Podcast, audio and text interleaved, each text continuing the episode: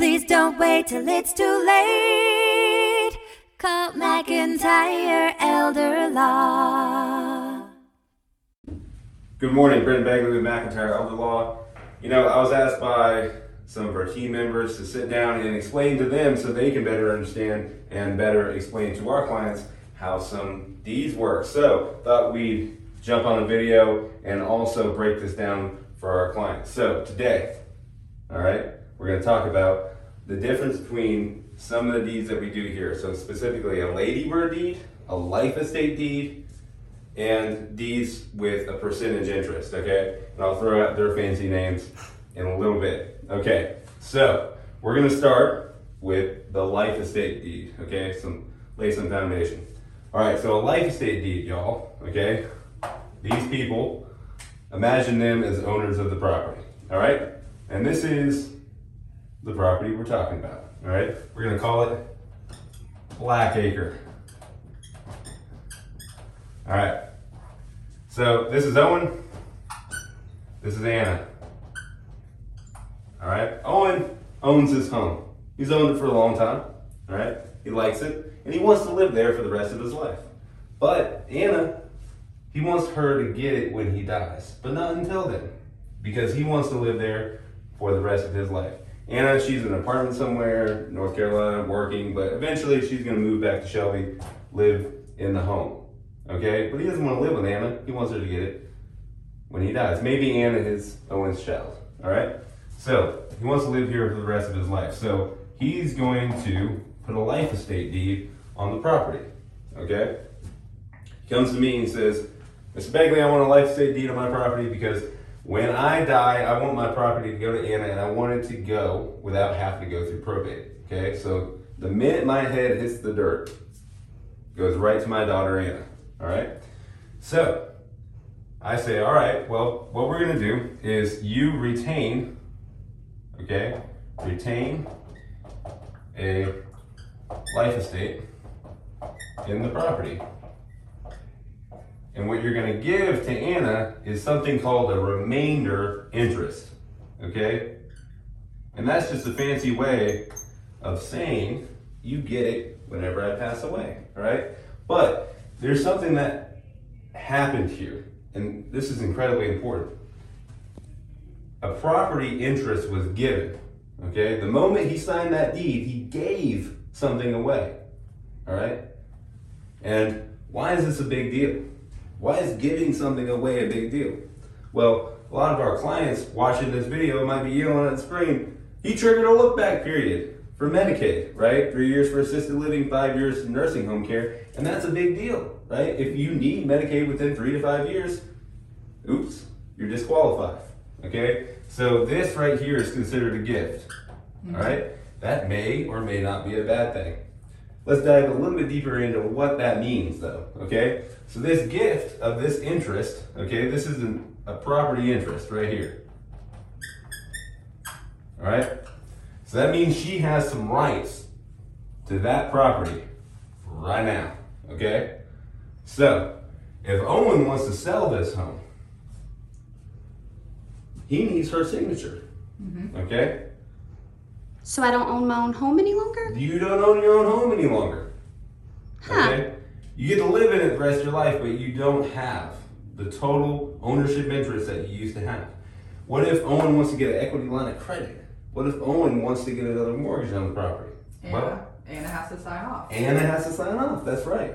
That's right. She has to essentially give her permission. Okay. okay? So that could be a, a dangerous situation. Maybe it's not a bad situation at all. Maybe Anna is on board with anything that Owen wants to do.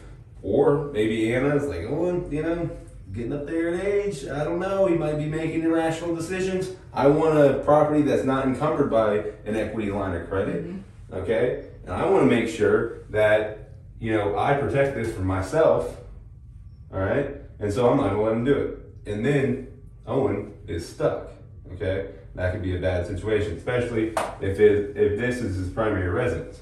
Okay, so that being said, a life estate deed can be a good thing to avoid probate, but you gotta, you gotta think to yourself, okay, do I want to give somebody else the ability to control what happens to this property, okay? And And do I want to trigger a look-back period right now. Might not be that big a deal. Maybe you can make it three to five years, no problem. Okay, still a roll of the dice. So think about that. One last thing about the life estate deed: if Owen doesn't keep up with the property, maybe doesn't reasonably maintain the property, okay, Anna can sue him. It's called laying waste. So that gives Anna the ability to sue him, which is not a good position to be in either with family. Anna is saying, hey, look, you have the obligation as the life tenant, that's what Owen's called, to make sure that you keep up with the property, and I am going to hold you to that obligation. Okay, so that could be a tough situation. Before, I've seen that between families, not a good situation. Okay, so what else could be done? How do we have our cake and eat it too in this situation? Okay, well, we want our home to avoid probate. That's a big deal. Okay, that's the main goal here. We want our home to avoid probate. Why? Because we don't want to have to go through that long, drug out, expensive, arduous process. Also, we don't want creditors going after our property in the probate process, because that's their opportunity to go after the property. Okay? So, what do I mean by creditors? I mean the nursing home. I mean hospital bills. I mean Medicaid, right? Get Medicaid. They want that money back. All right? But the only way they can get it is if you go through probate. So, let's avoid probate. All right? But we don't want to have to make a gift of our home. I don't want to give my home away. I don't want to give any interest to Anna so that she can control what happens to the property. I want to be able to sell this home. Mm-hmm. Okay, if I'm Owen, I want to be able to sell the home, get an equity line of credit at any time. Oh yeah, yeah. I want to be able to say, hey, if I'm not keeping up with the property, that's my obligation. Absolutely. You can't do nothing about it. And lastly, okay, I don't want to trigger a look-back period. So, what's my alternative? The ladybird deed. Okay, let's shorten that to L B D.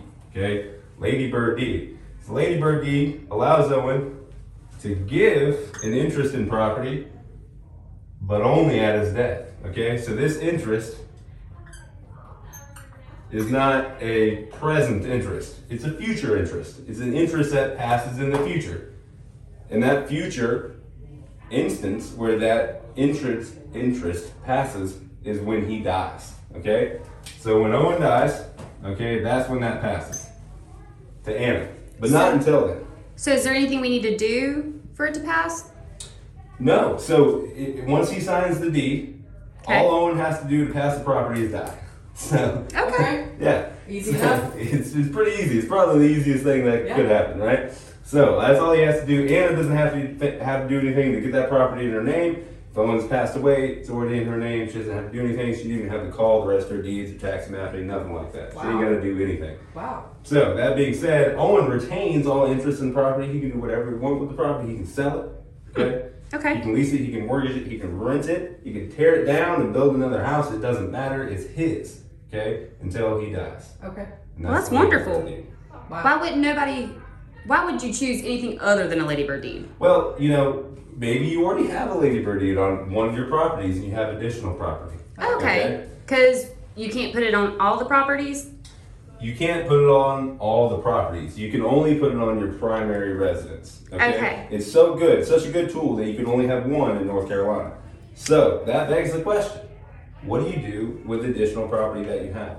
And that's where those percentage interest deeds come in, okay? So let's talk about this. Let's say that Owen, all right, has another piece of property. This is not Owen's main residence, okay? This is Whiteacre. All right, then we got Owen here again. I think I made him shorter this time. It's kind of frowny now. High age. That's right.